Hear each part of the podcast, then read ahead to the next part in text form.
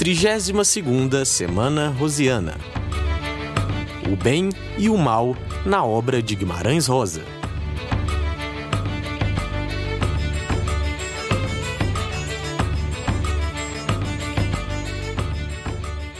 Bem-vindos ao podcast da 32ª Semana Rosiana.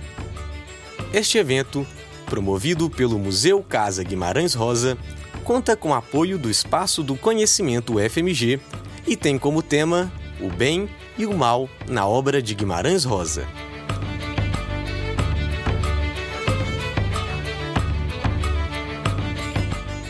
Ao longo da semana, vamos ouvir alguns convidados que possuem uma importante relação com a obra e o legado de Guimarães Rosa. Neste primeiro episódio, a doutora Cláudia Campos Soares, professora da Faculdade de Letras da UFMG, fala sobre o bem e o mal num mundo muito misturado. Professora, é com você.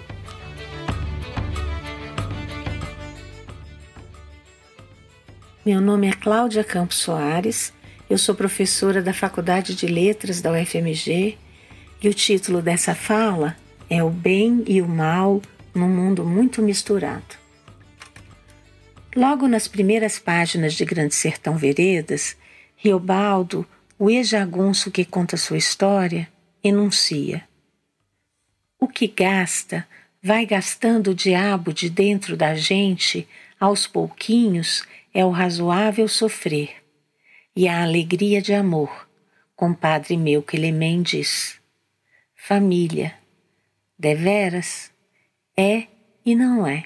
O senhor ache e não ache. Tudo é e não é. Como indica a menção ao diabo, no momento em que faz tal afirmação, Riobaldo vinha discutindo a questão do mal, suas manifestações no mundo e, principalmente, a dificuldade de estabelecer limites precisos entre ele e seu oposto binário, o bem. Ele falara, por exemplo, da reversibilidade, para usar um termo de Antônio Cândido, que se verifica entre a mandioca mansa, comestível, e a mandioca brava, venenosa. Afirma ele: melhor se a repare, pois num chão e com igual formato de ramos e folhas, não dá a mandioca mansa, que se come comum, e a mandioca brava, que mata? Agora, o senhor já viu uma estranhez? A mandioca doce pode de repente virar a zangada. Motivos não sei. Às vezes se diz que é por replantada no terreno sempre, com mudas seguidas, de manaíbas. Vai amargando, de tanto em tanto, de si mesma toma peçonhas. E, ora veja, a outra, a mandioca brava, também é que às vezes pode ficar mansa, a esmo de se comer sem nenhum mal. Riobaldo está sempre constatando a mutabilidade das coisas do mundo, que impede que se possa fixá-las em identidades próprias e definitivas. Ocorre o mesmo com as pessoas. Nas palavras de Riobaldo, o mais importante e bonito do mundo é isto, que as pessoas não estão sempre iguais, ainda não foram terminadas, mas que elas vão sempre mudando, afinam ou desafinam.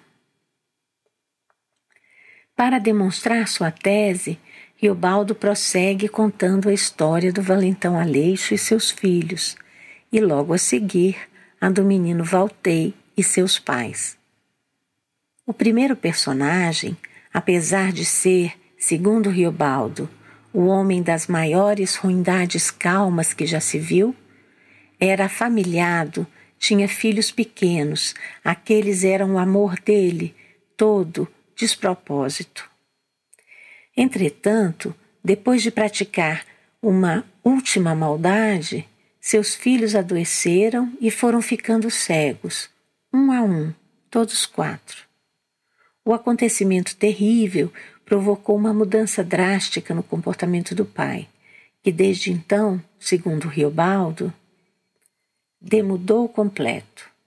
Agora vive da banda de Deus, suando para ser bom e caridoso em todas suas horas da noite e do dia. Ele mesmo diz que foi um homem de sorte, porque Deus quis ter pena dele, transformar para lá o rumo de sua alma. Na segunda história, os pais se transformam em direção oposta.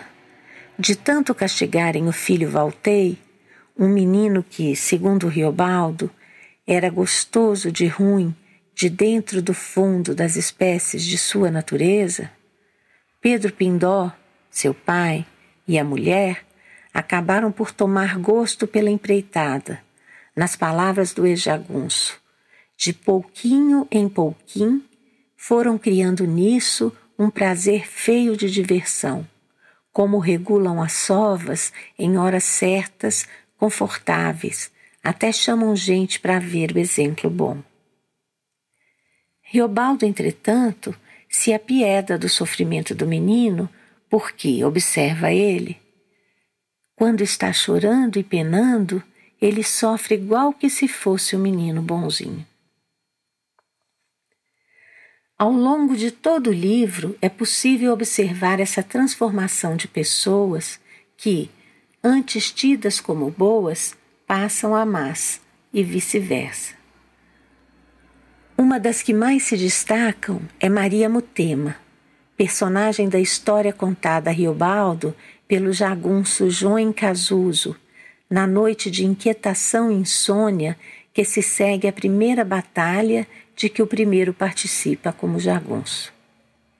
Segundo conta João, Mutema, depois de ficar viúva, se torna assídua frequentadora da igreja local e passa a se confessar quase que diariamente com o padre Ponte. Com o passar do tempo, o padre adoece e acaba morrendo. Maria Mutema, então, para de frequentar a igreja. Algum tempo depois, chegam à localidade 2 missionários estrangeiros que, nas palavras do livro, bradavam fé forte, com forte voz, com fé brava. Um dia, enquanto celebravam uma missa, Mutema entrou na igreja. O padre, que se preparava para fazer a prédica, estacou subitamente e, munido do poder de sua fé brava, ordena à mulher que saia imediatamente da igreja ou que confesse seus terríveis pecados.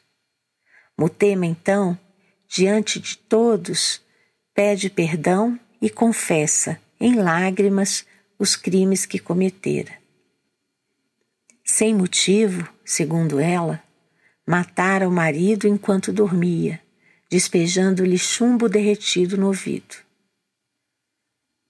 Mutema confessa ainda que fora responsável igualmente pela morte do padre Ponte, a quem torturara verbalmente por meses a fio, dizendo-se loucamente apaixonada e se oferecendo para ser sua amante.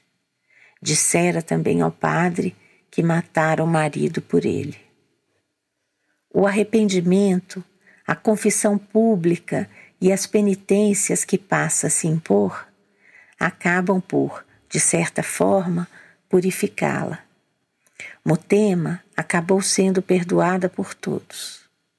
Alguns, segundo a história, passaram até mesmo a vê-la como santa.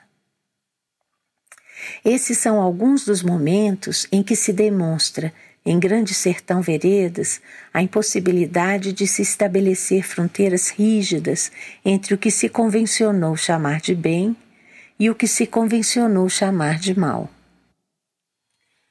Não é, entretanto, somente o processo de mudança incessante que caracteriza a travessia que impede a redução das coisas a um sentido último, único, definitivo, mas também a sua mistura.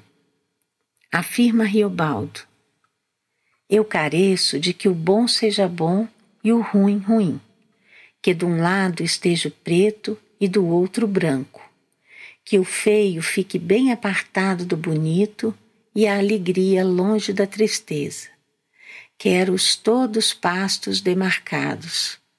Como é que eu posso com esse mundo? A vida é ingrata no macio de si, mas transtraz a esperança mesmo do meio do fel do desespero. Ao que esse mundo é muito misturado. Riobaldo deseja um mundo de identidades fixas, delimitadas por fronteiras rígidas e imutáveis. Ele gostaria, em suas próprias palavras, de ter algum claro juízo, que lhe permitisse orientar-se com mais segurança na travessia, que lhe fornecesse um solo firme para caminhar. Entretanto, o que ele está sempre constatando é a instabilidade dessas fronteiras e a fluidez das identidades. Na travessia, o bom e o ruim se misturam e transformam, bem como o preto e o branco, o feio e o bonito, a alegria e a tristeza, a esperança e o desespero. A lógica do isso ou aquilo não funciona num mundo caracterizado pela mudança e pela mistura. Se isso é o mais importante e bonito, como disse Riobaldo, por outro lado, também torna o viver um negócio muito perigoso.